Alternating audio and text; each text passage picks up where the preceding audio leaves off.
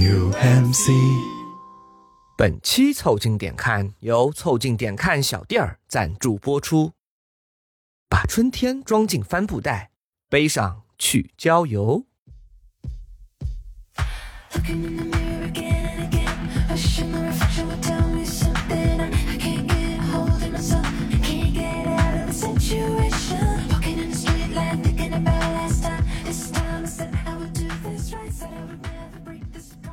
凑近点看，屁事没干。这是宇宙模特公司的三个小兄弟为你带来的一个向往摸鱼、寻找观点的都市生活观察播客。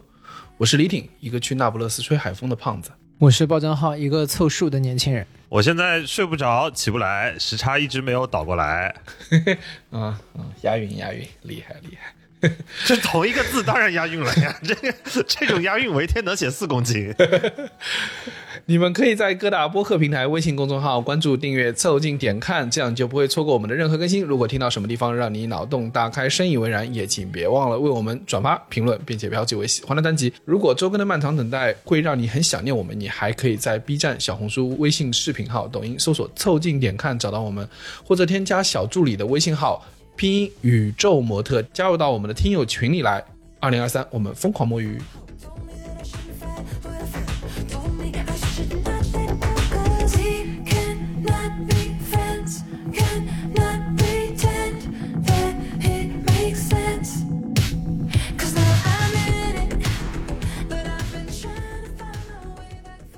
江科不是说最近这个时差没倒过来，我有点困惑，我现在不知道我是时差没倒还是怎么样，我最近觉得特别困。你不就春困夏困秋乏冬困吗？我就没有见过你不困的时候。不是李挺总是在各种情况里面觉得自己是不太需要休息的，嗯、他就会充分的燃烧自己，然后再把自己燃烧的很疲惫。不是的，最近那个困和那个你累不一样。累的话，比如说，呃，你觉得身上乏了呀什么的。上礼拜见面的时候，我我就在那个车上，然后其实你们没有注意到，我在前面差点打呼了，我自己把自己吓醒了。没有，我们都注意到了，你在前面，李挺在那个 没副驾的时候没打呼定住了。我们在后面欢声笑语，然后他一个人在前面摇摇欲坠。对后面都要开趴了，你还在前面不动。但是你说，如果我是在调时差的话，我这个时差会不会调太久了？我也有时差，你以为三个小时没时差吗？你们俩需要给大家先交代一下，为什么你们俩会有时差，要不然就是不一定所有的听众都是 follow 我们之前的内容的。啊，对对对，而且另外一方面呢，就是我和江科呢，呃，因为出差都重新出国了，对，而且主要是出国这个事情呢，就是我们现在听起来，嗯，你别说你听起来觉得有点。呃这个不适应啊，我们出国也觉得不适应，对，就是呃，反正我是最明显，就是我自己觉得出去有点慌张。而且我是觉得我们这次出去很巧，我们之前节目里头浓度最高的第一个是澳大利亚，第二个是欧洲，结果这次出去呢，李挺被派去了欧洲，我被派去了澳大利亚。难道不是新加坡吗？就差你一个新加坡了，就差你一个新加坡了。你新加坡的浓度也快了，不是你俩同时出差还是挺神奇的。我们有没有跨三个时区录制啊？试图录最后失败了。啊、对我就是我们可以跨越啊这个十个小时的时差，但是跨不过甲流啊。啊、对对对是的，是的，是的，那次甲流了啊，就没有三个地方录成，所以说始终保持着两个地方在录制啊。而且我我是我是真的觉得在这次出国的时候有点紧张，真的就是你有种奇怪的联想，就是你会觉得你出了国你活不下来了。嗯，对，就是有种你出去以后不知道该怎么跟别人说话啊，你落地了之后要该怎么办？尤其你知道我那个转机又很麻烦，有几个因素使得我的慌张会增加。比如说第一个，我直到临出国前我才意识到我没有信用卡，我澳洲的那个那个银行卡全部都过期了，所以导致我没有 Visa 卡，没有那个 Mastercard。啊，我跟你说，李挺非常厉害，他慌张最厉害的一个点在于，首先李挺在任何的场合，他都觉得他可以跟你开会讨论。所以说，李挺在欧洲下了飞机之后，就立刻接近腾讯会议，开始跟我讨论一个节目的内容。讨论着讨论着，他突然说：“哎呀，我怎么走出来了？我 check in 的行李好像还在里面。” 我现场见证呢，我现场见证的，一张大脸在那跟我视频，就他永远觉得他在这个时候还可能讨论出内容，但是其实他在这个时候他自己在创造新的内容，你知道吗？对的，他就是就是，你看我现在给你素材啊，你现在看我，对的，全场目光向我看齐，我宣布个事儿。然后我我们的讨论被迫终止，然后于是就开始，他就跟那个直播一样，开开始说，哎呀，怎么会没有看到拿行李的地方？我怎么就走出来了？你怎么弄的？他走到从楼下走到楼上，嗯我全程见证啊。他去那个 information 那边还去跟人家就问啊，说我的行李在哪啊，什么什么。最后逛了一整圈下来，他就发现，哎，我其实没走出去，还没走到呢。所以李挺一直在一直在航站楼里头溜达。对他一直在航站楼里面溜达，他还没走出去。所以说你是说慌不慌张？这确实挺慌张的，我在这看着都慌张。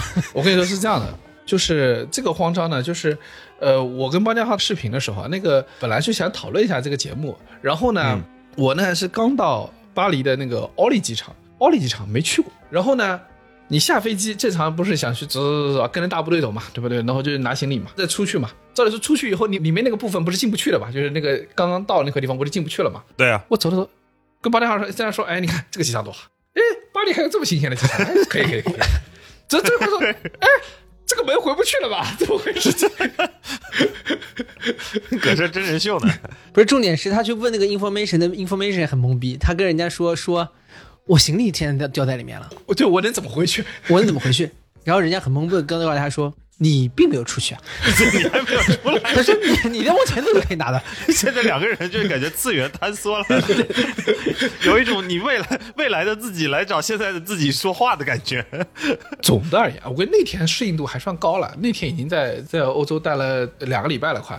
但是你知道，前面刚到的时候，那个慌张感，尤其是上飞机啊，我觉得那个慌张感，就除了我信用卡啊、那个没有，然后我让我朋友在澳洲帮我办了新的银行卡，然后帮我然后交到了我手里嘛。我们见面了，我没拿信用，我没拿卡。哦，对哦！哎呀，哎呀，你提醒我了，不对，你信用卡在哪儿啊？我操我我 我好像回家收行李的时候没见到你的卡呀。我操！我让江哥帮我把卡从澳大利亚带回来，然后我们俩见过面了，然后没有人记得这个完全没有任何人提起这件事。这个信用卡从办第一天他就被挂失了，挺厉害的啊。而且我这个还要提一下，这个就说明了李挺啊，这个出去以后慌张的第二点。李挺慌的时候叫你拜师，他从来不告诉你这个事情要为什么，导致我在澳大利亚跟李挺的朋友拿到那张信用卡以后，我心里头我产生了无数个问号。我现在在澳大利亚，李挺人在法国，李挺没有信用卡，卡在我手里，我拿了能帮李挺做什么呢？他从南半球，他让别人帮他办了一张信用卡，why？我拿这张信用卡，我能帮李挺做什么呢？能帮他刷一点吗？早知道我就拿你卡刷一点了。那个时候我的心态已经挺好了，为什么呢？因为卡刚办下来的时候，我就可以 Apple Pay 就装在那里。啊，就可以绑卡了。对对对对对，所以说我下来的时候呢，就下飞机的时候，心态稍稍好了一点点，但是在总体上，在上飞机的过程中，我你知道，在国内很少用 Apple Pay 嘛，对不对不对所以说你你有点不记得 Apple Pay 在海外的这个普及程度，就你有点忘记到了，导致我上飞机的时候有种感觉像什么？有种像是你带了一张银联卡上飞机，然后出去留学。嗯，然后你并不知道你下了飞机之后，他们那边是否接受银联卡，如果不接受，你是不是就完犊子了？这种感觉，你知道？你也不知道这个支付宝绑了卡以后到底能用还是不能用啊，。对啊，对啊，对啊，对啊！而且我去的一些地方是那个相对而言没那么多中国人的地方，就是你你有点慌张，就是很像第一次出国，嗯，对对对，有一丢丢激动啊，觉得啊，老子终于又出来了，对吧？又有一点点。哎，老子出来是不是安全落地啊？也也不是很一点，就就有一点点，老子真的出得去吗？我我去悉尼的那一天，落地那天，跟你有一模一样的感受。为什么？因为我之前在澳洲的时候，其实早就有电子护照的那个通道了。啊但是我因为以前在澳洲丢过一次护照，后来因为我补办的那个护照呢，大使馆给我签发的是 G 开头的那个老护照，所以其实我在澳洲一直过关走的是人工通道，哦这是我第一次拿电子护照在澳洲通关。就过那个亿级过亿的那个通通道。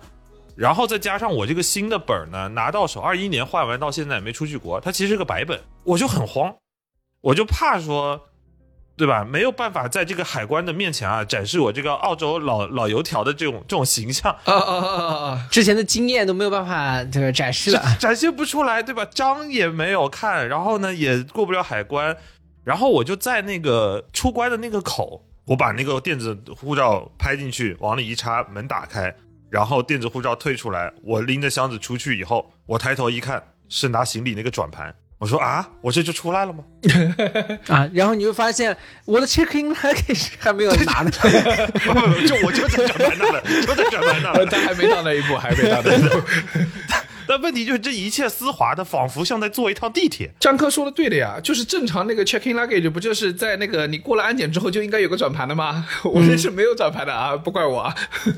你你是应该离得还远吧？然后我又拿了行李以后，我就到那个呃报关的口。以前反正我不知道为什么，无论我写申报还是不申报，十次有八次会给我弄到申报口。不知道是不是我长得可能像是包里会塞点东西的人。对你这长得就感觉有点攻击性。对 对的。然后这次呢，反正因为确实出去的也急，就带了点衣服，没有勾申报。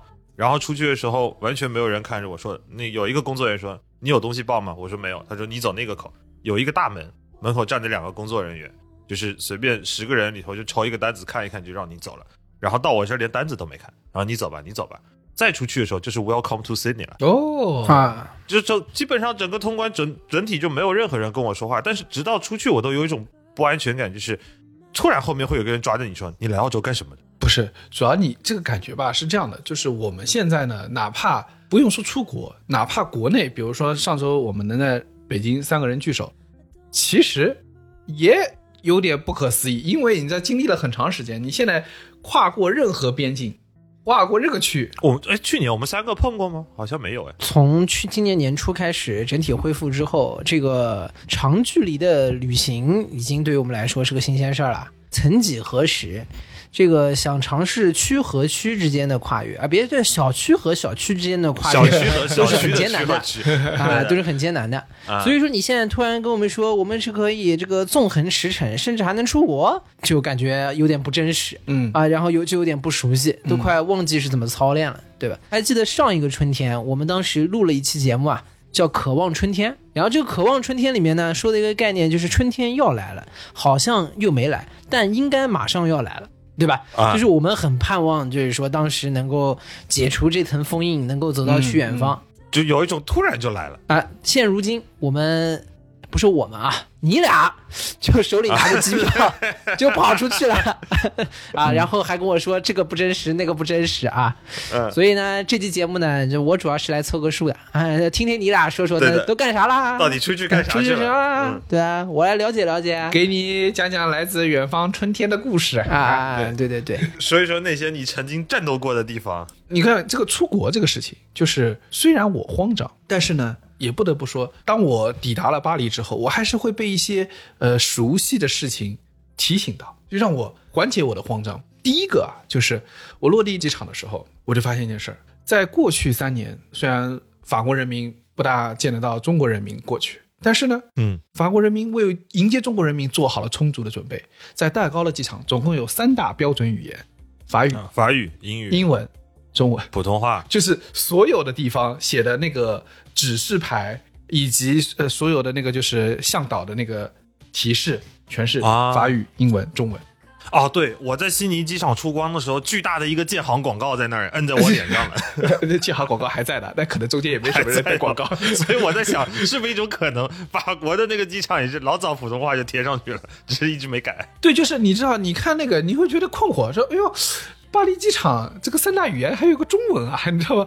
那嗯就感觉很困惑。这有啥困惑的？不是应该的吗？基本上全世界大的国际型的机场，就中文的指示标一定是会有的，不，你当时第一时间你看到这个让你安心的感觉，就是啊，至少我走得出去了。一百年前我们是不是在凡尔赛宫干过什么事情，让他们把 中文作为官方语言了？跟一百多年前没什么关系，跟近十几年我们在这个法国干干的事情有点关系啊。啊啊，对的，对。第二个让我感觉到舒适的是什么呢？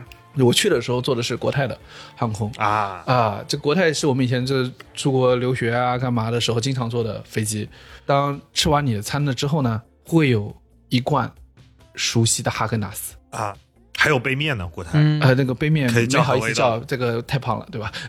现在已经啊，你还没好意思叫？我要是你，我狂嚎啊！我每一趟国泰啊，对对对，那个国泰那个菜单上那个杯面是写的，就是你是可以叫的，他们是对 OK 的。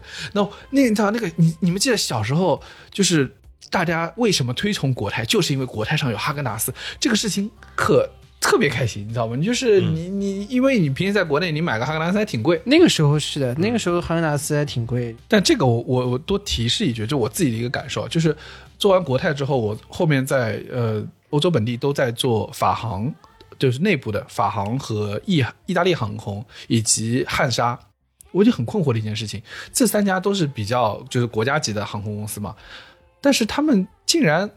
在欧洲内陆的那个状态都是跟联航一样，就这个也没有，那个也没有，哎呀，那你想，我们以前在那个澳大利亚的时候做澳航没有。你要做澳航，你还是可以的，Qantas 还是可以的。，Qantas，我印象墨尔本飞悉尼也没啥东西。有有有有个 iPad，有个 iPad，一直一一直想拿走的 啊，你看，那可能还是我们以前 Tiger 什么做的比较多。啊！对，你要做 Tiger 或者做 Jetstar，那确实有凳子就不错了，没给你一个马扎已经很好了。那就是以前真的是穷。Tiger 感觉就是就是进去拿张破纸，那跟以前小学的时候坐公交车撕那个公交车发票似的。然后就这个票啊，也不能用点好点的纸张。就是那个空姐是感觉是坐在门口的，给你撕张票，你自己进去。自己撕张票进去，然后进去走过长长的廉价航空的，他登机连什么廊桥、什么呃摆渡车没有，自己走飞机边上去。自己前面右拐，前面右拐，前面右拐。还是 Tiger 做多了，始终有这个印象。Qantas 还行，Qantas 在就是虽然它可能会是小飞机，但是 iPad 该给的吃喝什么都。是的呀，就是你该给的吃喝还是有的，而且你那个位置啊比较好选的，就是你不至于说哪个位置不能坐啊什么之类的，它比较随机。哪个位置不能坐这个飞机也太破一点了。不是要你花钱呀。啊？对对对对对对，就汉莎那个，还有意大利航空和那个就法航，我不清楚啊，它国际航空可能不一样，但是它的就是欧洲内陆的这个飞机是要花钱才能选位置的，而且你我以为李挺说的是那个飞机上有几个位置上没凳子，只有一个，是说你只有自己带个凳子才上来才能坐。只有一个铁钉，然后李挺就觉得是不是我胖，我可以坐这儿，我肉厚，我垫得住。但是啊，我跟你说，这个还是一个很开心的，就是要落地的那个感觉，就是因为我那个飞机上旁边坐的是两个日本女生，呃，我问了一下她们，就是她们开始啊，我全程没怎么搭话，但是呢，到快落地的时候，因为大家知道，就是所有从东面去，应该是应该是所有吧，我反正我遇到的所有从东面去巴黎的那个飞机，都会经过那个埃菲尔铁塔上面。所以你就是哦刚好我们到的时候是清晨嘛，就是天亮的时候，所以你是可以看到埃菲尔铁塔，然后就旁边两个日本女生就就是你知道日本独有的，哎呀，这个叫起来了，好，啊，死过意，死过意，すごい对吧？对对对之类的。然后我就大概问了两句，我就说就是你们第一次来吗？什么？他们是他们好像是大四的学生，毕业旅行。 啊，过来玩哎两很好哎，哎，我觉得这个说实话，你觉觉得他们日子过得还挺好的，大四毕业就能来法国，对，来法国玩，对不对？然后他们就大概也问了一下我，比如说在巴黎啊，就是有什么可以注意的啊？我说你就把包藏起来就行了。对的，藏我这儿，藏叔叔这儿，叔叔这儿能给你保护的很好。就是我说能打 Uber 就打 Uber 呗，啊，就是不要、嗯不要去坐地铁啦什么的。然后他们就担心说那个 Uber 会不会很贵啊？我说你从东京来的那个不会比东京贵的，你想多了，你们那个贵。大丈夫，大丈夫，大丈夫大丈夫，Tokyo すごいです。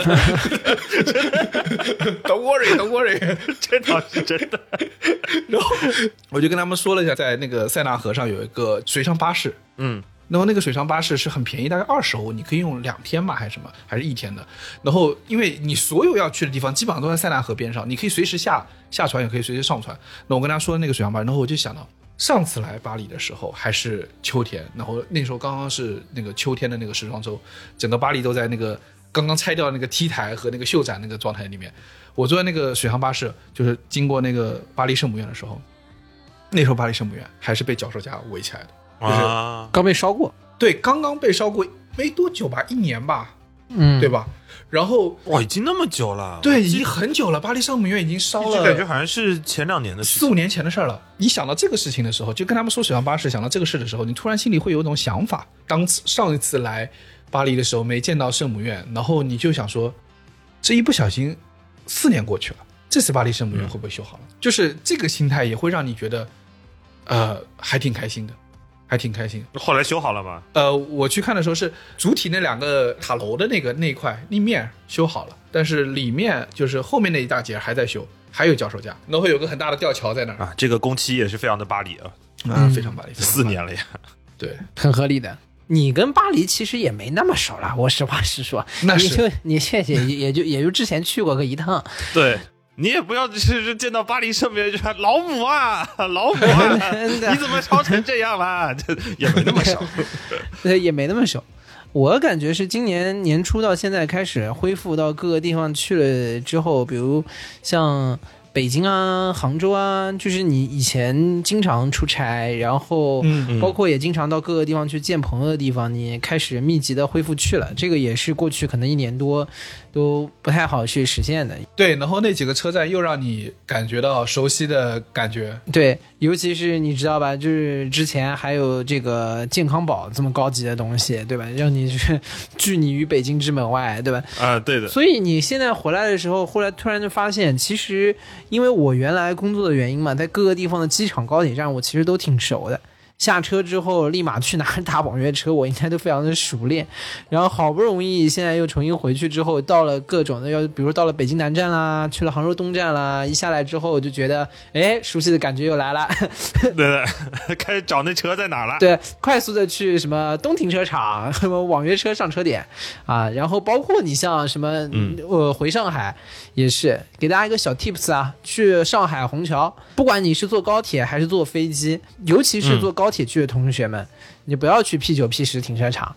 就往机场那边走，用机场那边的 P 六和 P 七停车场去机场那边那个停车场会，比你啊 P 九和对 P 十快很多很多，对吧？包括你像这个什么回南京，南京有的时候他会莫名其妙给你定去什么 P 五停车场，千万别去啊！那个地方又远又挤，嗯你就老老实实去 P 二的 B 区。对，师傅跟你说什么，你都跟他说 P 二 B 区不行就来 P 二 B 区在练，就来 就在练，你早总归能来的。这这里老卵。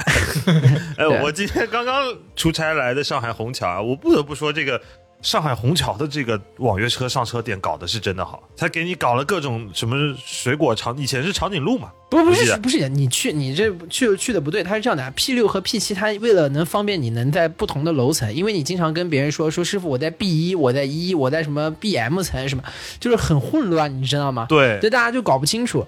虹桥它做的比较好的一点是，它给你不同的层去有一个，比如说刷了不同的主题，对不同主题。对，P 六就全是动物，你就直接跟师傅说我在骆驼层，我在长颈鹿层，啊。对，以前我都在长颈鹿，人一看师傅就来了。然后你一去一看，这层里面全他妈长颈鹿，然后这是全是骆驼，然后另外 P 七是水果，而且还有一个好的呢，就是你们的那个停车场的里头还有好多什么，呃，卖车的充电桩什么的。啊，对对对对，所以一般你就跟师傅交叉定一下，比如说我今天就跟师傅说我在那个橘子层凯迪拉克那儿，沃尔沃那儿，啊对，人后师傅一看就知道你在哪个窗口，对清清爽爽。但是我跟你说，上次我到上海的时候也是一样打网约车，然后大概也有点经验嘛，就是要打到那个机场那个那个上车点。然后呢，嗯但是呢，师傅信号不大好，他要跟我确认在哪一层，他要说他就是说葡萄，葡萄，我。我说师傅怎么了？你你你这，你他就遇到遇到个不懂行的，怎么搞的？不是不是我一说他也不说葡萄橙，他那是葡萄葡萄，就因为啊我听不大清楚他的，他也不大清楚我的，他就在葡萄葡萄，我葡葡葡葡葡葡萄是什么？是葡萄是什么？他还好你没在动物那层，他跟你说骆驼骆驼，骆驼你你以为他可能什么他在叫你呢？你说哎哎，哎哎，我以为是上海的某种，你知道，就是暗号开始，暗号就是就忘记掉了，因为太久没去了，我也忘记掉了。杭州东站也很高级的。杭州东站是有哪些车已经开进停车场了？它会有一个那个屏幕在告诉你个牌子，告诉你，你就对那个尾号，哦你看那个你的车的尾号出现在哪儿了，你就出哎，去。这也很好啊。哎，会有个人说，对啊车到了再出去啊，车到了再出去啊。他后来已经不是个人了，他是会放一个喇叭在那给你绑那，然后在那说、啊车到了再出去，车到了再出去。对，那你看，这就，哎呦，这我就不得不说，这个长三角地区啊，对于这个服务业啊，尤其是这种电子业、电子发达的城市，服务业真的意识就很强。啊，对，那北京南站修了主要目的是让你去坐车的吗？你配吗？你配吗？啊你什么档次？你什么档次啊？啊，这这，一去那儿了以后又是熟悉的混乱。而且你，而且那个首都机场也是首都机场 T 二，那么多年了，就指着一个广发银行。所有首都机场 T 二出来的人，全部都说我在广发银行门口，广发银行的 ATM 机门口至少每次都要堆一百万个人。然后我今年过年回家的时候，好，过年啊，朋友们，过年啊，吞吐量最集中的时候啊，广发银行装修了呀，拿了块布挡上了呀，然后没有人知道广发银行在哪里了，完了。然后我过年前回来的时候，我在 T 二，我惊了，我跟他把那个室内上车点封了，让你去上面。然后我零下十几度的一个午夜，拿着个手机在上面不知道找谁，跟那司机在那大眼瞪小眼，真的就是完全不能理解。对，然后就是去了这些地方之后，我的感觉是，哎，熟悉的感觉又回来了。虽然没跑那么远，但是这些地方因为原来是我常去的地方，时隔一年多去了一看，哎，还这样挺好的，该乱还是乱，该好还是好，哈哈。杭州那个这次我回来的时候，杭州有了 T 四航站了，哦，高级。呃，很厉害，就是它下面跟那个呃地铁也全部连一起了，就非常非常 fancy 的感觉。然后那个很大一个大厅，去走过去一看，它那个扶手电梯，就是帮助大家前进的那个扶手电梯啊，就是地地面上平的那个那个电梯啊，呃，它的两边那个箭头啊。画的跟那个健康宝一样，健康码一样，就叫 PTSD 了，跟那个码一样，你挺一下不舒适这吓了一跳，你知道？就说哦，这个这玩意儿太熟悉了，妈的！也不用这么熟。但江科，你不是你去到悉尼，应该也会有一种，就是有些地方让你感受到，哎，其实也不必那么慌，因为我觉得如果我去悉尼，应该完全不会慌张吧？哎去悉尼就不像去法国那感觉的，其实我的慌跟你们的慌还不太一样，毕竟确实悉尼太熟了，就是你只要出了航站楼以后，呃，这个地方你闭着眼睛都会走。毕竟你在那生活那么多年，毕竟对啊，生活而且澳洲的发展嘛，就是我一直跟人开玩笑，澳洲经济也就这么回事了。你隔二十年再回去，你还是闭着眼睛会走的。基本上那些路什么样子还是在那儿。但是这次就是比较巧的是，因为出去的时间特别长，待了一个月，所以也就见了见之前的一些老朋友啊，或者是以前的老板什么。我印象特别深，是我临走前的时候，其实谈不上慌张，就是我最后在澳洲待的那两周，实在是百无聊赖、无所事事。然后我的前老板刚刚回到澳洲，我就约他下楼喝了杯咖啡，又去他办公室坐了坐。我出来的时候，碰见了那层楼的另外一个办公室的老大爷。那层楼除了我前老板的公司和那老大爷的公司以外，其他的公司全变了一遍。啊，这老大爷是个老板，对，老大爷是个老板，而且呢，我原来在那儿上班的时候，我就一直很好奇那个老老大爷的工作性质是什么。嗯因为那个老大爷的公司呢，很少会有人有客户进进出出，偶尔极其偶尔有几次见到他，都是在茶水间看他在那热饭，有时候会跟他打个招呼。然后这一次上一次去的时候，我在一八年回去过一次，我去老大爷的公司里头好好坐了一下。那个老大爷是一个瑞士的老头，应该我估计没有八十也有七十了，胖胖特别慈祥的老头。他的屋子里全部都是木雕或者是澳洲原住民风格的一些收藏品。嗯、我才知道那个老头是一个做收藏的。然后他每天做的事情就是去全世界各地去溜达，然后收一收藏品。然后呢，他也不卖，他就是放在那个房间里头，干干净净，但是是堆在那儿的。有空的时候就去做一个展。我二一年的时候在家里收拾屋子，收拾到他的那个名片，然后当时我给他写了个邮件，你连他的名片都搜得出来，我的银行卡拜托找一找。老大爷对我比你好。我身家性命在你身上的，拜托了。你找不出来你就给他送一木雕吧。我我也给你发一个邮件，嗯，对对，Dear Revel Your your bank card has been lost。has been lost。你也可能会收到一个邮件，Dear Rebel, your your bank card has been locked，然后下面有一个账单巨长。说回来，我二一年的时候给他发了个邮件，然后老头当时给我回了一封，然后说，哎，没想到你还能记得跟我联系啊什么的，然后说我现在的生意还可以，没什么客户。which 我也很惊讶，您竟然有客户。他生意还可以，但是没什么客户。哇，塞厉害，高净值。这高级 高净值。不知道他那藏品哪。他那个大木雕卖了一个够吃两年的，对的。没有，他那个木雕那天你没在的时候，我跟李挺去查了一下，他有的东西其实不贵的，二十九刀在啊架子上挂着。那那是查出二十九刀，他可能他可能卖两万九千刀，就是那不就是卖一个吃两年吗？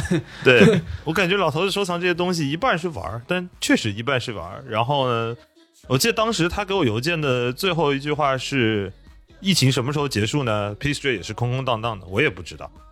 呃，第二波马上就要来了。然后后面说，感觉北京的天气应该还行吧，祝你一切安好。然后我二二年这次回去的时候，又跟他打个招呼，我就问老头子，我说你还记不记得我？他说我应该见过你你叫叫什么啊？你叫什么科？啊。什么叫什么科？又带着我看了看他好多新的藏品。他好像马上又要去德国办一个展，你出国之后有一个很重要的点，就是很多呃不知道怎么营生的，因为你知道国内啊哪儿啊流量都很大，人都很多，在国外有很多店，很多小公司，你出现在一个荒郊野岭，或者出现在一个从来没有人去的那个那一层的办公楼，嗯，你不知道他们怎么存在的，但他们就能存在，不知道他们靠什么赚钱。所以我是觉得，我对于澳洲的安定感，是因为我见到他的时候，我会意识到以前熟悉的人在这里都很安好，嗯反而在那一刻会觉得特别安生。那种安心，并不仅是那种，比如你觉得地方很熟悉，你能够行走自如的那种安心，而是你过去的生活跟你一起出现过的人和事都一切安好的那种安心。嗯，就是熟悉的事物见到了，然后会让人产生一种啊，这里也没那么多变。对，我再滥竽充数一个啊，这个没那么煽情，但我一去北京，北京又又他妈沙尘暴了，我我我自己反应是，妈还还这样，啥情况？就还这样，包浆号落地北京下来，在群里发的第一句话是：“妈的，北京狗都不来。”我我看到这句话的时候，我说：“嗯，包浆号回北京了。还这样，还这样。我们见面那天，那个风非常非常大”，你们那天要素齐全，你们那天要对，晚上妖风巨大，非常非常冷。但第二天，你看这风一吹，沙尘就吹干净了。呃，他跑走了，啊你看看他吹的方向，估计八成给吹河北去了吧？然后第二天北京就巨了，就是你你有时候会看到那个特别蓝的北京，你你会觉得就是北京还挺美好的。嗯，你见到蓝色的北京，你居然不会觉得陌生。你说这个天蓝，我就想到这个，我这次去法兰克福的时候，那个天很蓝。我到法兰克福的时候，有一个小小的细节是我很想跟大家分享的，就是我那时候是其实是从巴黎去法兰克福，然后大概再过两个小时又要坐火车去科隆。没到法兰克福的时候，我在巴黎机场就是办登机牌，然后我突然想到一个事儿：法兰克福，法兰克福学派，法兰克福研究院，对吧？法兰克福社会研究院就在那儿。啊，然后我只是好奇的搜索了一下，发现法兰克福机场到法兰克福的社会研究院大概只要十六分钟。开车是吗？然后我我自己啊非常亲身的感受就是，我知道看到这个在 Google 上显示出来的时候，我突然很想哭。对，李挺发了一个微博，说热泪盈眶。为什么呢？就是因为我觉得怎么这么近啊！以前大学的时候，经常在在辩论台上，然后就是呃信口胡说一些什么啊法兰克福学派的道理啊，李鬼遇到李逵了，对的，现在是李鬼走到了李逵的老家，热泪盈眶，然后对，说 感觉自己命不长了。包括自己在后面呃毕业的时候，就是我读 communication 嘛，然后在论文里面，嗯，动不动就是讲那个阿多诺啊，什么呃文文化社会啊，或者是讲那个批判理论啊这些的，就是用了好多好多。然后直到我看到说法兰克福社会研究院离那个离机场只有十五分钟，嗯，我在那个排队队伍里就差点哭出来。你后来有去吗？去了，所以我到了、哦还去了一趟。我到了呃那个法兰克福之后，我在去车站之前，我到的第一时间就是先打一个 Uber，然后去法兰克福研究院，看看李李逵的老家对到底是个什么？去法兰克福社会研究院。这个有一个很重要的点是，我没见过法兰克福社会研究院长什么样子。嗯，那你天天吹牛逼，说的好像跟老岳很熟一样的。你是在这里面，呃，做过研究的人，阿多诺啊、哈贝马斯啊，还有嗯，学说和学派还是看了很多。对你，你对他感觉非常非常熟悉，然后包括你想，我影响我们现在很多的理论，什么单向度的人呐、之类的，全部都是从这里来的。就大家知道那个，比如说你看许志远单向空间嘛，那个单向是怎么来的？就是从就从这里来的，就是它影响我们今天社会这么深，我就按照导航到了，司机也不知道我要去的是什么地方。嗯啊，他就告诉我说，他说司机是一位呃在德国的穆斯林，然后呢，他就因为他也不会英语，然后他就跟我大概就是啊，大概就这儿吧，啊，他这个意思啊，这句话我也不知道是什么语言啊，他就说大概就这儿吧，啊，你自己看吧。然后我拖着那个行李箱，然后我就找哪个是，然后对面有一个很很雄伟的楼，我说哇，这楼。长得像那个这个联合国纽约总部的样子，这楼应该是吧？走就一看过去过一 shopping mall，那宜家那块哎，他也很困惑，他也不是一个大学的一个完整的一个 campus，但是一个个楼，你根本分不清楚哪个楼是。然后呢，我在谷歌地图上，他们跟我显示的每个人都显示着不同的样子，直到我就突然走到一个我想靠近那个特别酷的那个像联合国总部那个大楼的时候，有一个学生走进了一个嗯，应该是拉丁裔的女生，然后走进了那个楼梯，一个很小的一个 building，一个方方正正、很小、非常非常那个就是严整的一个小楼，很老。我顺着她进去的方向往上一看，法兰克福社会研究院。哦好，啊，卖家到了。对，然后她打开门嘛，然后我就我就问他，我说这是那个法兰克福社会研究院。他大概看着我，你看拖了个行李嘛，他觉得啊，这又是来一个朝朝圣的啊。啊这就，不以为是新来的教授嘛？这个新来的胖教授，然后他就非常完整的跟我说，对，这就是阿多诺哈贝马斯工作的那个法兰克福社会研究院原始 ordinary building。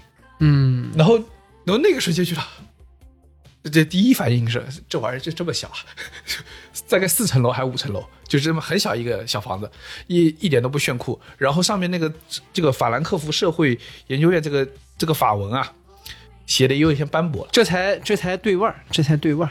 然后你在那儿感受到就是两只两只那个德国的乌鸦飞过这个社会研究院的这个上面，就说啊，恍如隔世这不是北京的天空飞过两只廊坊的鸟儿，啊，这是对 法兰克福天空飞过两只杜柏林的鸟儿。杜柏林的鸟，杜柏林的鸟有有点点远了，有点有点远了。我本来想说柏林柏林，但是觉得呢有点俗气，那得找一个高级点的地名。那佛罗伦萨的鸟，杜柏林弄个十万八千里杜柏林，对我来说，我会觉得那个地方就是就是我自己的圣地。我因为我们自己不是一个什么有神论者，没有卖家，没有普陀山，也不能叫自己的圣地，对不对？这那或者是说耶路撒冷这种都没有。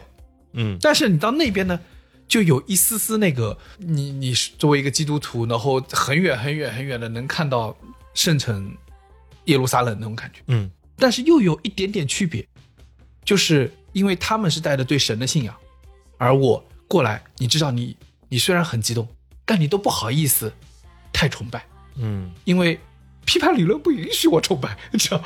就这是个落后的情绪，都不符合现代化的工程，对不对？对的，不崇在这个时刻不崇拜就是崇拜。啊，对的。所以说，然后我问那个女生，我说我能进去吗？她说啊，这个可能你要预约。又给你打回了现啊，实，对对对。对的，然后我就绕着又来一车外地的，一点工具不懂。他一点规矩不懂，什么情况？对，然后就导致我就只能在门口啊自拍一个，然后就去了那个啊法兰克福的火车站。嗯，发了个贼煽情的微博，对对对对对，在在在那个火去火车站的路上，我就忍不住在那儿写微博，然后看着那个出租车外面有一个德国的小喷气式飞机啊从头顶在经过，然后整个蓝天上没有云，就那个喷气式飞机留下一道，那感觉就是你和就是自己特别敬仰的地方终于经过了，它发生的这么普通，嗯呃，但是普通好像就是它应该出现的状态，它不应该让你这么激动。与之相对，与法兰克福截然相反的是那不勒斯。后面从科隆，然后呃，因为要办活动，然后我又去到那不勒斯。那不勒斯下来之后的感受就是完全不一样的。就跟大家描述一下什么样，就是那不勒斯周围所有的楼是所有的楼啊都破破烂烂的。嗯，嗯，就没有一个楼啊能用这个立邦漆把它刷齐了，你知道吗？就是 就就是所有的楼都是很斑驳的，但是因为正好因为所有的楼都斑驳，显得它有种整整齐齐的感觉。嗯，对，当所有都是这样，它是风格了。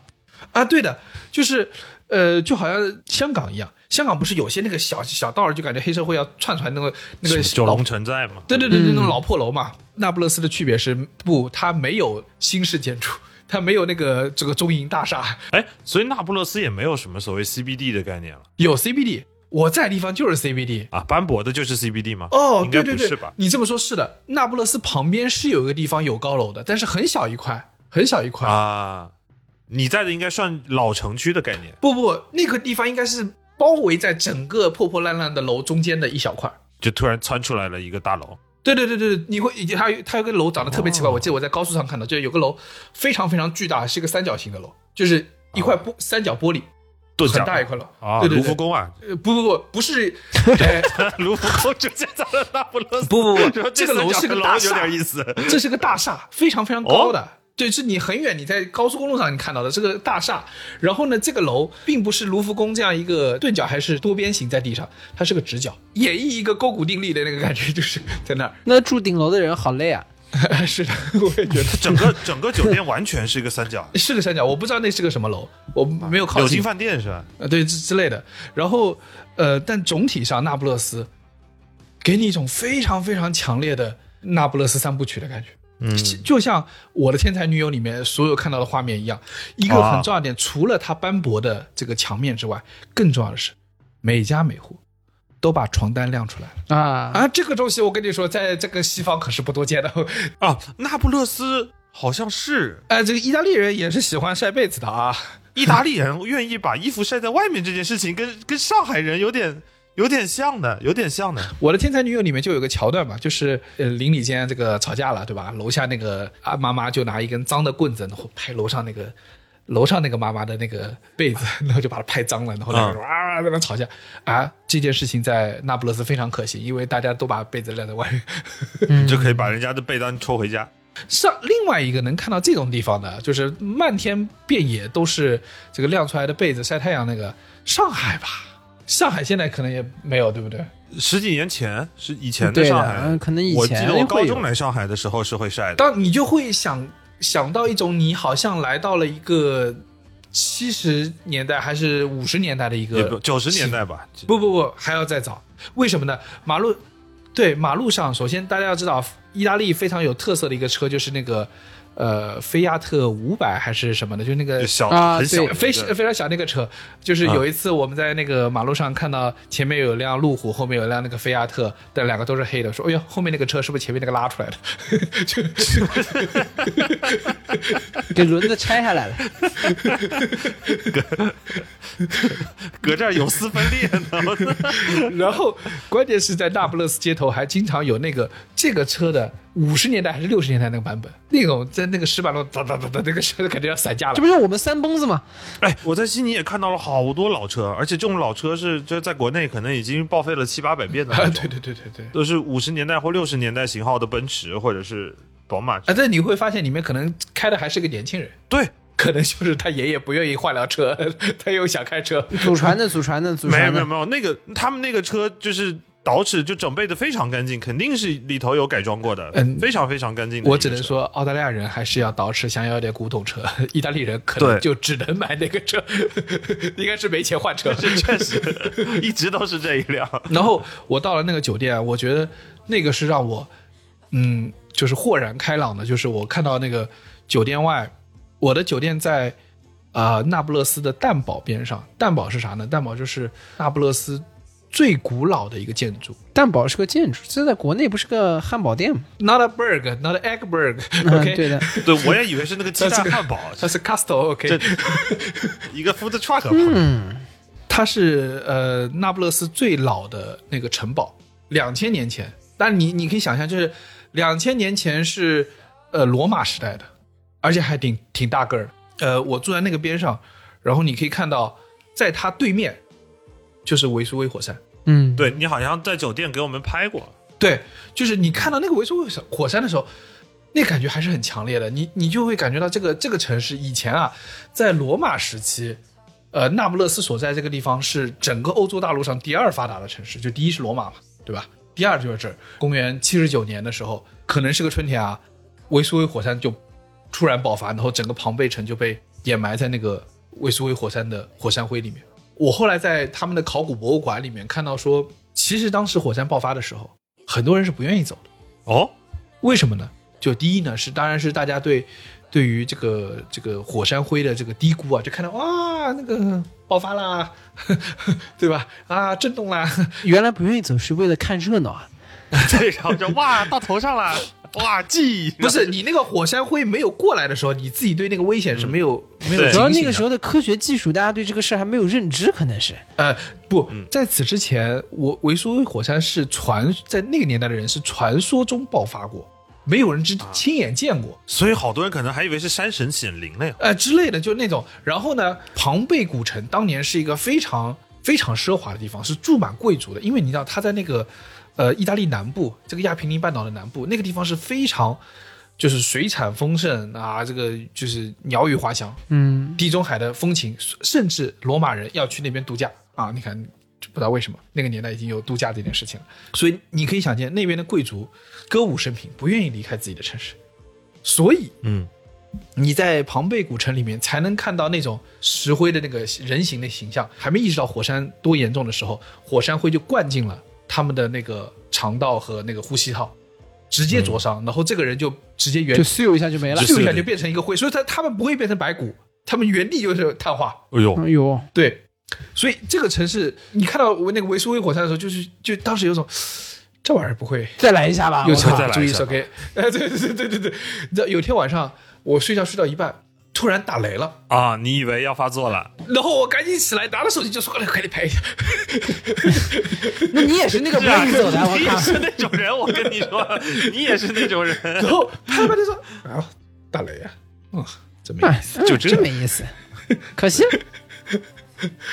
就是你你不觉得吗？就是在那个一个很有历史感的城市的时候，你待在那儿会有一种你与过去的时间会通在一起的感觉，嗯，是会连通的感觉。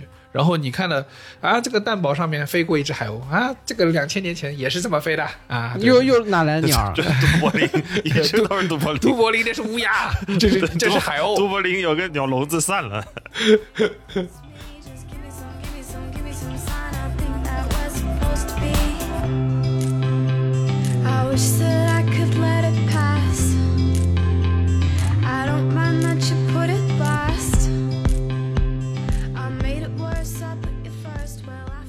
在这次整个旅程中，我觉得有一件事情是特别有意思的，是很久没有遇到过的，就是因为我们很长时间没有出去旅行，很长时间没有出离开这个国家，有一件事情是对我来说真的有点陌生的，就是陌生的善意。嗯，对的，就是我们之前也聊过这个问题嘛，就是以前节目也说，陌生的善意往往会让你记得比较深刻。他倒不是说他的这个善意对你的人生有多大的影响，而是因为他陌生，所以你没有任何的纠葛。所以这种善有点像 from nowhere，它是对很纯纯粹的一种善意。嗯对对对，当然有可能对你表达这个善意的是一个大恶人，但不重要。但重点这一刻他是非常善的。对，哎，你说他们假客套也好吧，还是说他们性格使然？他们确实就是会非常非常非常的容易接近。chill，呃，对，尤其是 chill，尤其在澳洲非常非常 chill。我在工区的第一天上班的时候，但那天也确实刚下飞机啊，神志不清啊。我在那个工区开会的时候呢，就下意识的把那个电子烟的烟杆拿出来了，拿在手上，被巡场的保安看见了。那个保安就过来跟我说，他就可能拍了拍我说这边室内不能抽烟啊，你不要不要抽烟啥的。啊，我就很不好意思，我说不好意思，我就是给收起来了。我下午走离开工区的时候，保安又抓了我，又把我抓到那个前台那边去，他就招手过来，过来说 Are you vape? Are you vaping? 然后我一开始懵了，我以为说他要他要罚我还是怎么着？我说没有没有，我你今天早上提醒我完，我就已经不在没有在工区抽过烟，已经改了，我一直在楼下抽，已经改了，已经改了，我已经是个 brand new man 了，这 对的，然后保安说没有没有没有没有，我只是想确认一下你的烟油在这里是够的。如果你要是不知道哪里买烟油的话，我会告诉你哪里有烟油可以买。哎，你不都说这样很温暖的感觉？对，就是一下觉得，哎，不会是推销吧？这时候从口袋里掏出几个烟弹，说：“哎，你你抽吗？我有火。对，我是跟他说没有，我从国内带了五六个过来，我还给他看了我的那个电子烟的烟弹怎么换的，什么，他一下子兴趣就来了，说：“哎，你这个是在哪里买的？你这个有点意思啊。啊，原来这个是兴趣来了。”我以为他脸上会露出一副意兴来，是吧哎，这个烟又卖不出去了。这个有没有？没有，是这样的，有个背景。以前在澳洲，我们读书的那会儿，还电子烟还不是一个很普及的事情嘛。现在很多人会抽。没有没有，那是你走的时候，啊，对我走的时候，你走的时候你你那会儿就很普及了。我离开的时候已经就是全是电子烟了。但是澳洲的法律规定的是，电子烟的烟油不能卖带有尼古丁的。如果你的烟油带尼古丁，明面上是违法的，你可以卖那种水果味的，喷的水果味的是可以。这个这个法律跟国内是完全截然相反的，国内是不让卖水果味的 烟油。必须给我抽。我们俩人就在那儿聊了半天，就是中国和海外的一些一些规则啊，什么不一样啊之类的。后来就莫名其妙，你就感觉熟络了。嗯，经常在楼下楼道抽烟的时候还会碰见他，而且还有一个细节很有意思，就有有一天我跟我同事在工位上聊天，然后我同事聊一个事情，然后我同事突然就是可能一口水呛住了，一直在那咳嗽，保安就默默的去那边打了一杯水放在他桌位上。哦呵，啊，就因为他看到了，说那个赶紧赶紧喝口水，赶紧喝口水。真的有这种很多很细节的善意。你说他一个 se- security 或者算 admin 工作类的人，这也不算他的百分之百的职责吧？但是人突然就是会惦记着你，看你是一个新来的，怕你人生地不熟，在你在他力所能及的信息内搭你一把手的时候，这种善意其实还蛮让人暖心的。我说实话，嗯，尤其是我觉得我们就是你知道，任何业务啊搭得太近啊，很难两个人互相喜欢啊，对吧？大多数情况是这样的。然后在出 很难在很难直接爱上你的直接业务方。对你在旅程中，你遇到了一个人对你 from nowhere 的表达善意的时候，让你感受到的那个温暖是觉得啊，人还可以这样。嗯我我这次在那个那不勒斯游起，我觉得那个感觉特别明显。呃，我在那边停车，这个地方是一个那不勒斯旁边的小镇，大概叫 Salerno。然后这个小镇就这么说，英语是不通的嗯啊，啊。然后我到那儿，我也不知道为什么，有一个小红书上的人推荐了那边的海鲜餐厅，妈的。你又跟着小红书走了。然后照你说的，不要跟着小红书走，跟小红书走，看那个破洞，给我气的，他妈。然后我到那之后，我就停车嘛，停了之后走的时候，他跟我说要钱，他跟我手指那个啊，意大利人专有手势对吧？要一下钱。啊，呃，我说我只有卡呀，然后他他听不懂我这句话，他听不懂我这句话，啊，我连卡这句话他听不懂。这个词在意大利不是，尬抖尬抖，尬抖尬抖，这是日文吧？你这个是日尬抖尬抖，文吧？呃大概吧，呃反正差不多这个意思吧。反正这个卡的就拉丁，我跟你说，我有一个感受是什么呢？就我非常相信，如果是个英语文化的人到呃南欧啊，并不会觉得陌生，或并不会觉得自己完全没有安全感。原因拉丁语系的很多词根是类似的，对，就是就有点像是我们去到日本，虽然我们语就是说话上不同，但是我们看那个字，大致上知道是要干什么，对吧？不会觉得慌张的。英语的人来到了呃意大利也是一样的，但是呢，嗯我当时是真的说不通，说不通之后呢，他说：“哎，好好好，没事，你先走吧，你先走吧。”那我就有点不好意思，你知道，我有点不好意思，我说这就不付钱走了，嗯。啊。呃，那正说的啊，突然进来了十辆车，然后说啊、生意来了，不在乎这一单，就是只要你挡着人家发财了，人家帮了你，你还埋汰人家，说啊，哎没有没有没买，没有没，是好人是好主要是耽误人家发财了。对对，因为你知道我那个车开的那个口上，我后面得坐这样进来。你再不走的话，他生意做不了了。这当然也是因为你知道整个南那个南意的人啊，比意大利北部的人更加 lay back，嗯，就是你会觉得他们吃饭啊，基本上在八点多九点吃，所以说我去的时候是比较早的时候，啊，所以我走的时候是他们那个高峰来了。当然，这个还是很很让人觉得就是开心的，就是啊，对我也有了一丝宽容。他没有让我去旁边找一个硬币给他。然后另外一个呢，我在阿马尔斐的那个停车场也是一样，我只有卡，我没有我没有现金。然后他去帮我跟隔壁的那个就是小店借了一个 POS 机过来给我刷上。哦，对，刷了之后呢，我就我就在那等他整个过程嘛，然后我就盯着那个自动贩售机啊、里面饮料，因为好渴，我想喝水。我说我我他看了我一眼，他说：“哎，好，你不是没有硬币吗？他帮我把那个贩售机用钥匙打开了，然后拿了一两瓶水给我。嚯，你你这个乞讨感怎么那么强呢？感觉你这对的这这有一种走投无路的那种亚洲流浪汉的感觉。你有没有跟他说你没有路费回中国？这个真的不是骗他，把你的学生证拿出来给他看。像我这种令人讨厌的中国人啊，喝了水之后就想问他说，Do you have a bathroom around？然后 他说开始开始得寸进尺。对，他说上厕所，呃，那个有厕所的，但是那个厕所要那个零点五欧。啊，对对对，欧洲的厕所要钱。然后我就朝他看了看，他说：“他妈的，这活一饼一饼。他妈的，这我突然会说普通话了。”然后他又给了我五十三，然后让我去上厕所。大哥小声嘀咕了一句：“蹭呐、就是还是你们中国人会做生意啊啊！总共四块钱停车费，两瓶水，一个上一个厕所，全没了。你你这么一说，真的感觉也不能叫善意啊。我原来以为可能中国人有时候会因为面子啊，就会有一些小钱跟你说算了算了。其实外国人有时候也会啊。对我在那个悉尼的时候，我第一天下飞机那天晚上，悉尼下了一场巨大巨大的暴雨。嗯，然后呢，加上我可能刚来悉尼第一天在公司待的那个稍微有一点晚，我出来的时候又躲那个雨，等了整整两个小时。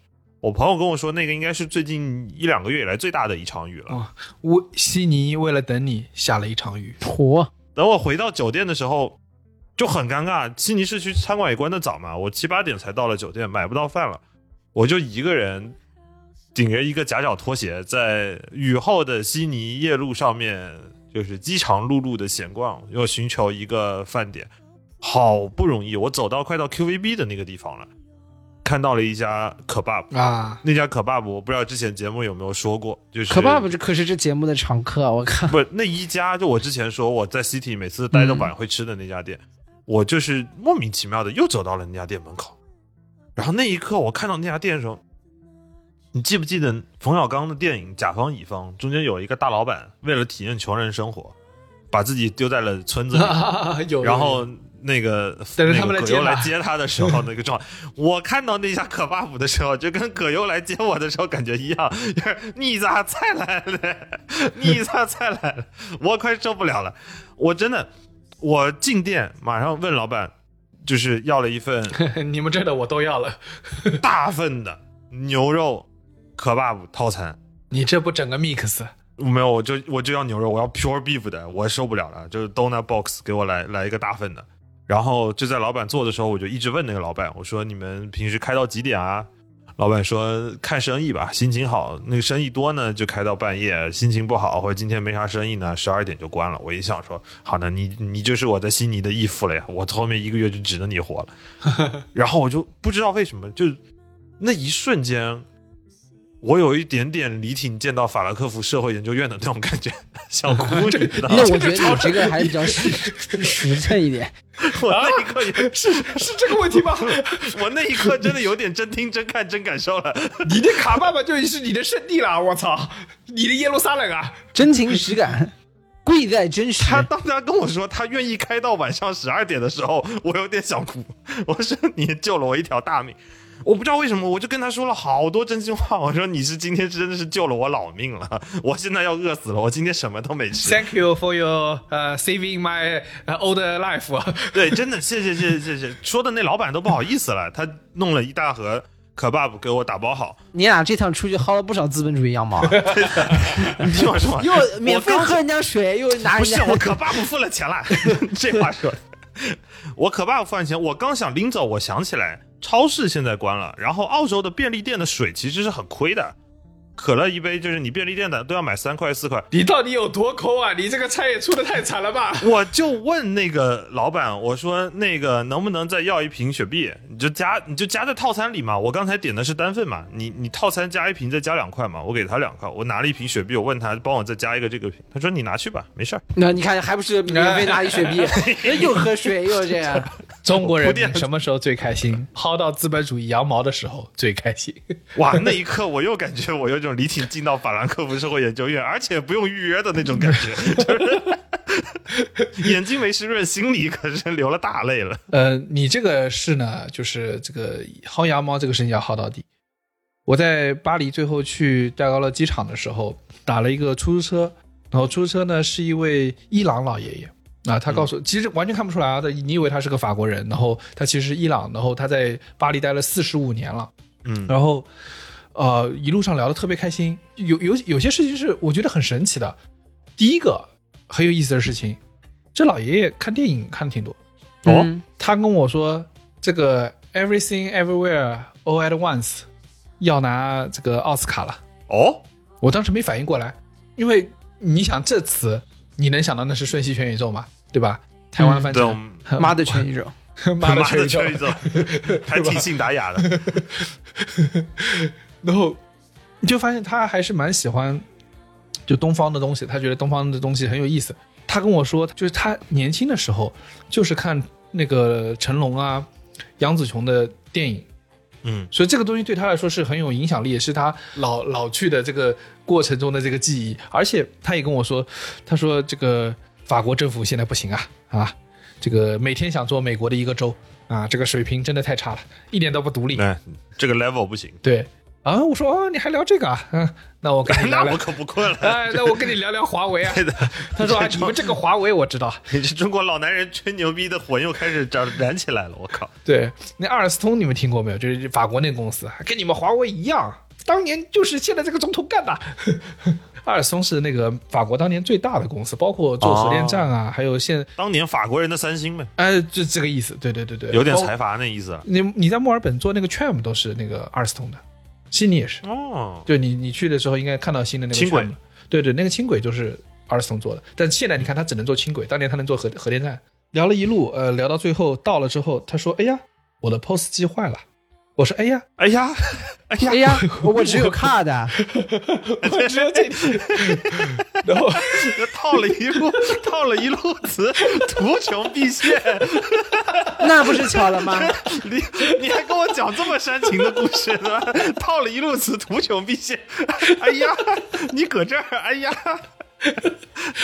然后我跟他说，我来欧洲的时候，我为了保命，我在身上藏了六十六十欧，其实是换了一百欧啊，已经花掉四十欧了。这保命钱这么快就用出去了，遇到了怎样的生命危险呀？对你、啊你的命这么不值钱吗？对，你什么命啊？这么不是因为发现到了之后，很多地方都能用支付宝，所以不需要保命了，支付宝可以救我命。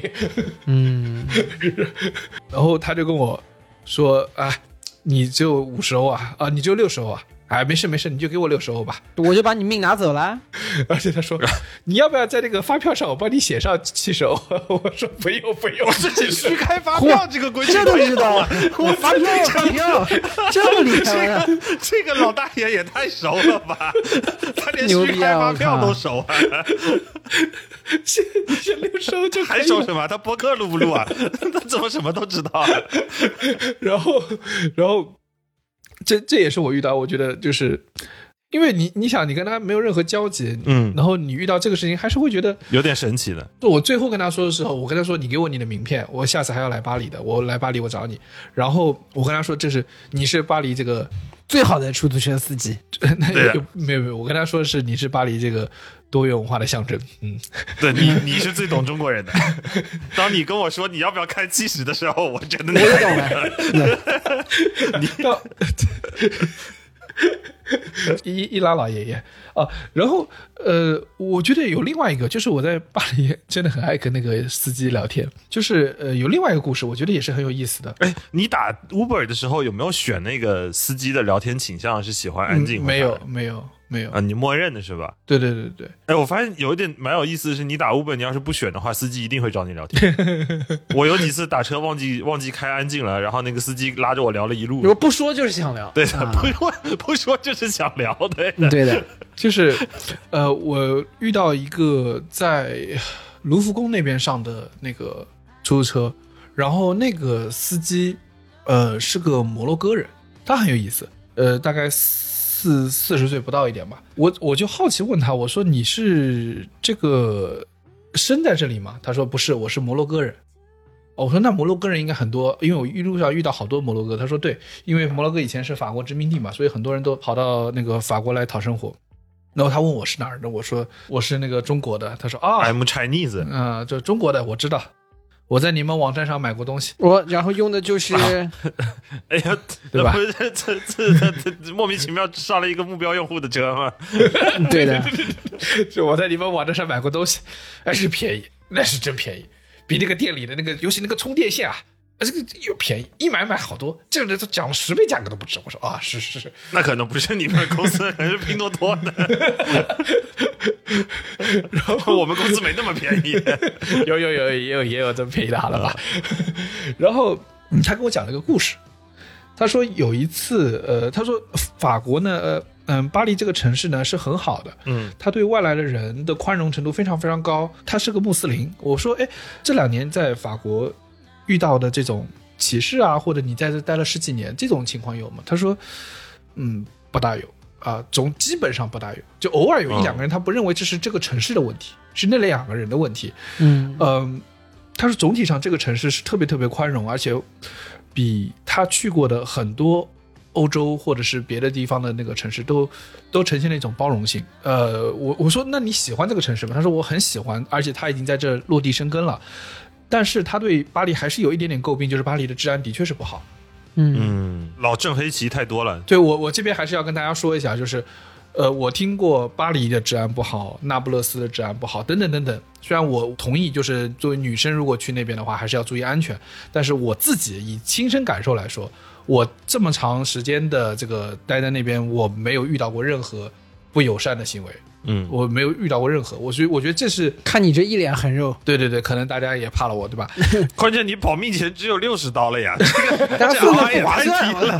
对的呀，那别人看不到呀，他也不知道我有六十刀，跟你个两百斤的硬刚完了以后才抢六十刀，对 这叫我卡也没有，对吧？我只有 Apple Pay。那这个金金均收益还不到一块钱。真的不不划算。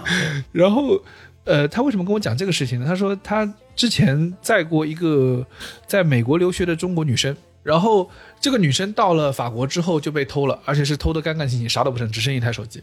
嗯，嗯然后他说，这个对于一个女生来说是一个，蛮大蛮大的一个，因为他说他当年来到那个巴黎的时候也是身无分文，也是什么都没有。他知道那个来到一个新城市什么都没有的那个状态是非常非常糟糕的。那个女生唯一可以用钱的地方呢，就是她的她的 Uber 里面还绑了信用卡，所以他可以打车。嗯，然后，但是呢，那个女生上了车之后就一直在哭，然后他就问了她情况，知道这个事情之后，他就说：“嗯，你要不要去我家住？如果你没地方住的话。”但是呢，他又马上意识到自己呃，作为一个穆斯林啊、可能在很多人看来说这样的话，非常的吓到这个女生。会被误解，会被误解。然后他他就马上跟他说，就是你不用担心，你不用担心啊，这个我有老婆的啊，我还有两个孩子。然后他他把那个遮阳的那个板拿下来，啊，就把他的小孩的在里面就是他两个小孩的照片。嗯然后他也给我看了那个照片，然后我看了照片，我说你你不是摩洛哥人吗？你这这小孩怎么是这个金发碧眼？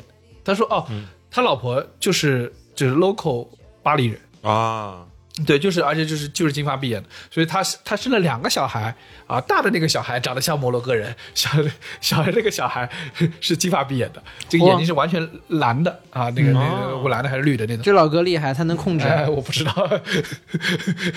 然后挺平等的，挺平等。对，然后他就跟他说是我有妻子的，然后你可以去我家住，你只要跟我孩子一起睡睡就行了。然后那个那个女生啊，好好好，然后那我先去找一下我朋友，如果不行的话，我可能就找，那他把他自己电话号码留给他了。然后那个女生今天找朋友，可能可能晚上吧，因为那个是晚上，所以说领馆肯定已经关门了，可能那时候也没有人能够很快的帮上他。他最后还是在半夜打电话给了这个摩洛哥小哥，那小哥的确如约开车去接他，然后把他接回家。下面轮到的是，他说：“我老婆一脸懵逼，你怎么带了个中国女的回来？你要干嘛？造反吗？” 然后，然后他没讲清楚背景，确实挺危险的。对吧？这中间很多会引引发误会的地方。然后，对，但是他跟他解释了情况之后呢，他老婆说：“啊，那也挺可怜的。”他老婆就给他做了饭，因为他一天没吃东西了。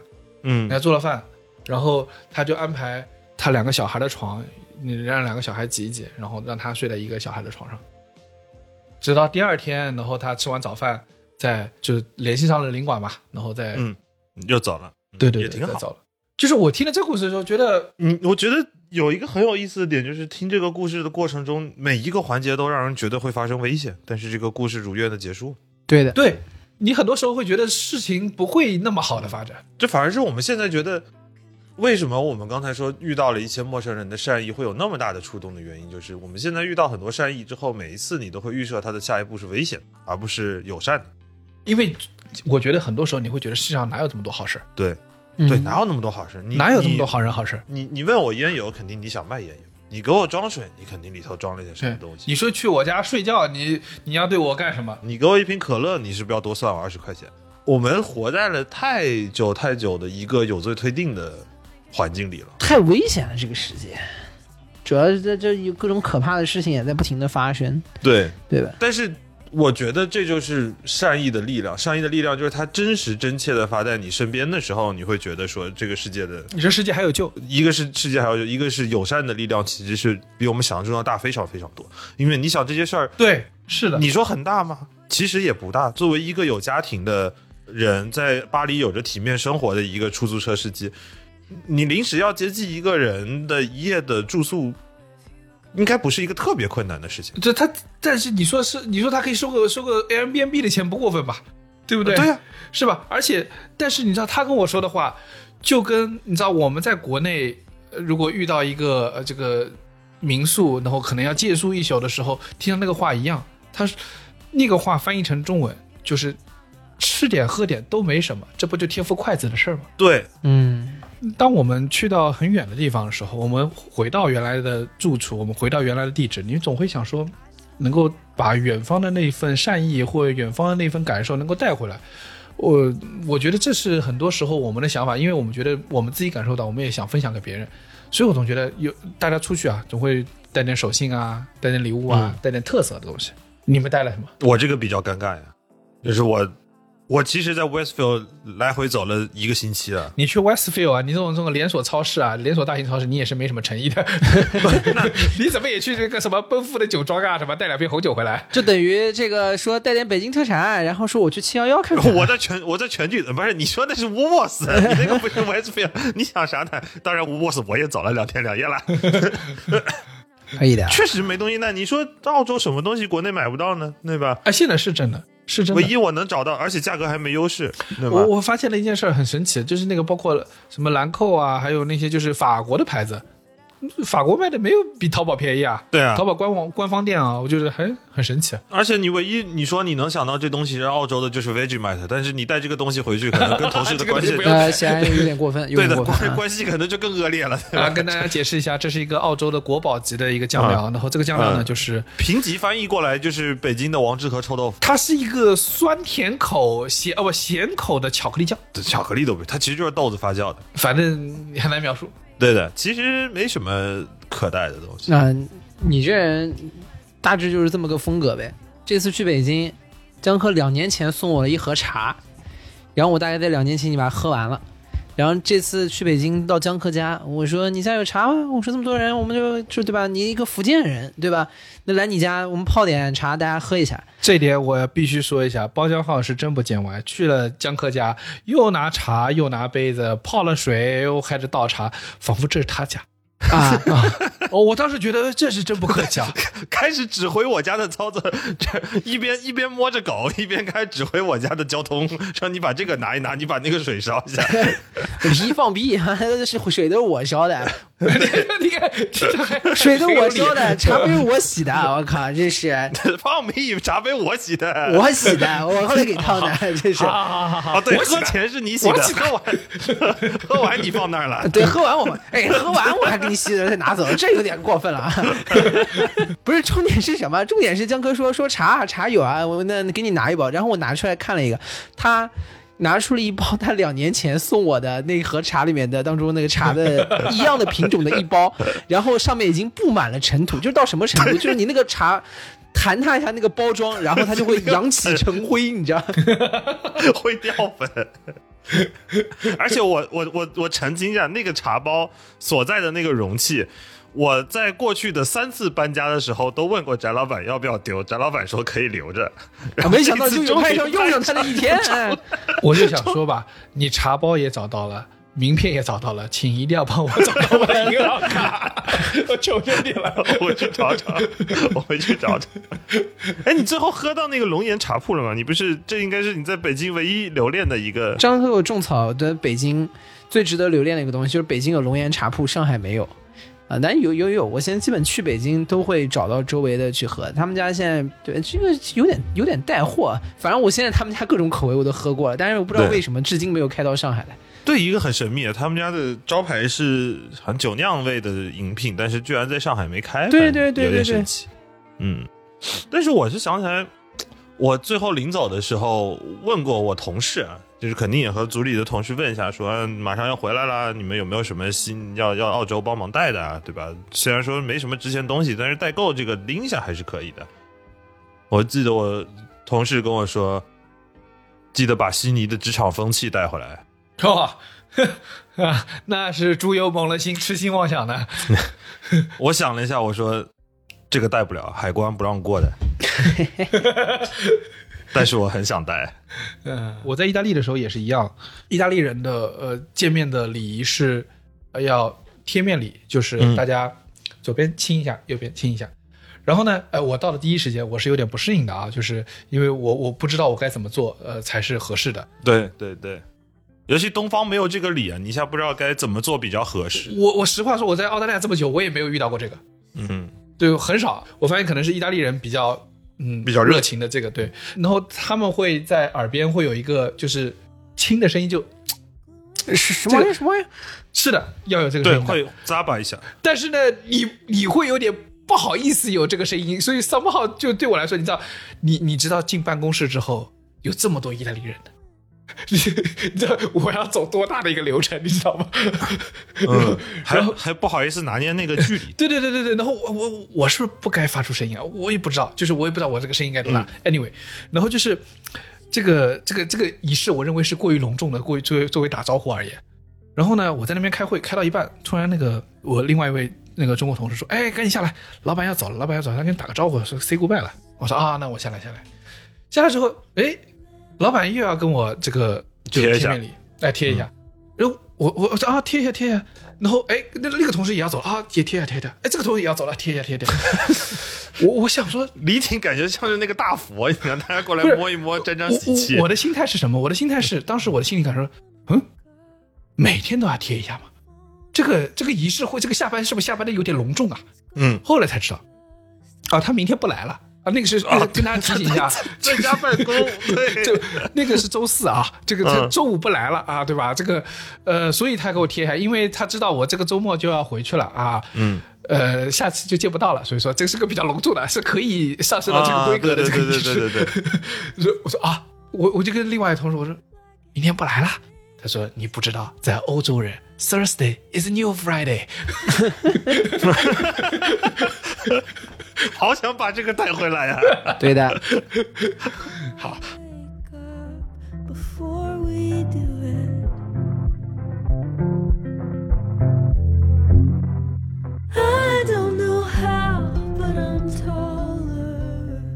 以上就是本期凑近点看的全部内容，感谢收听。更多需要你凑近点看内容，你可以在微信搜索“凑近点看”，关注我们的公众号，在微博搜索“宇宙模特公司 MC”。你可能在未来看到更多神秘的内容。除了小宇宙，你在苹果播客、网易云音乐、喜马拉雅、Spotify、B 站、小红书、微信视频号、抖音搜索“凑近点看”也都可以找到我们。欢迎你给我们留言投稿，当然我们也不一定采用。以上。No, I'm not afraid of hard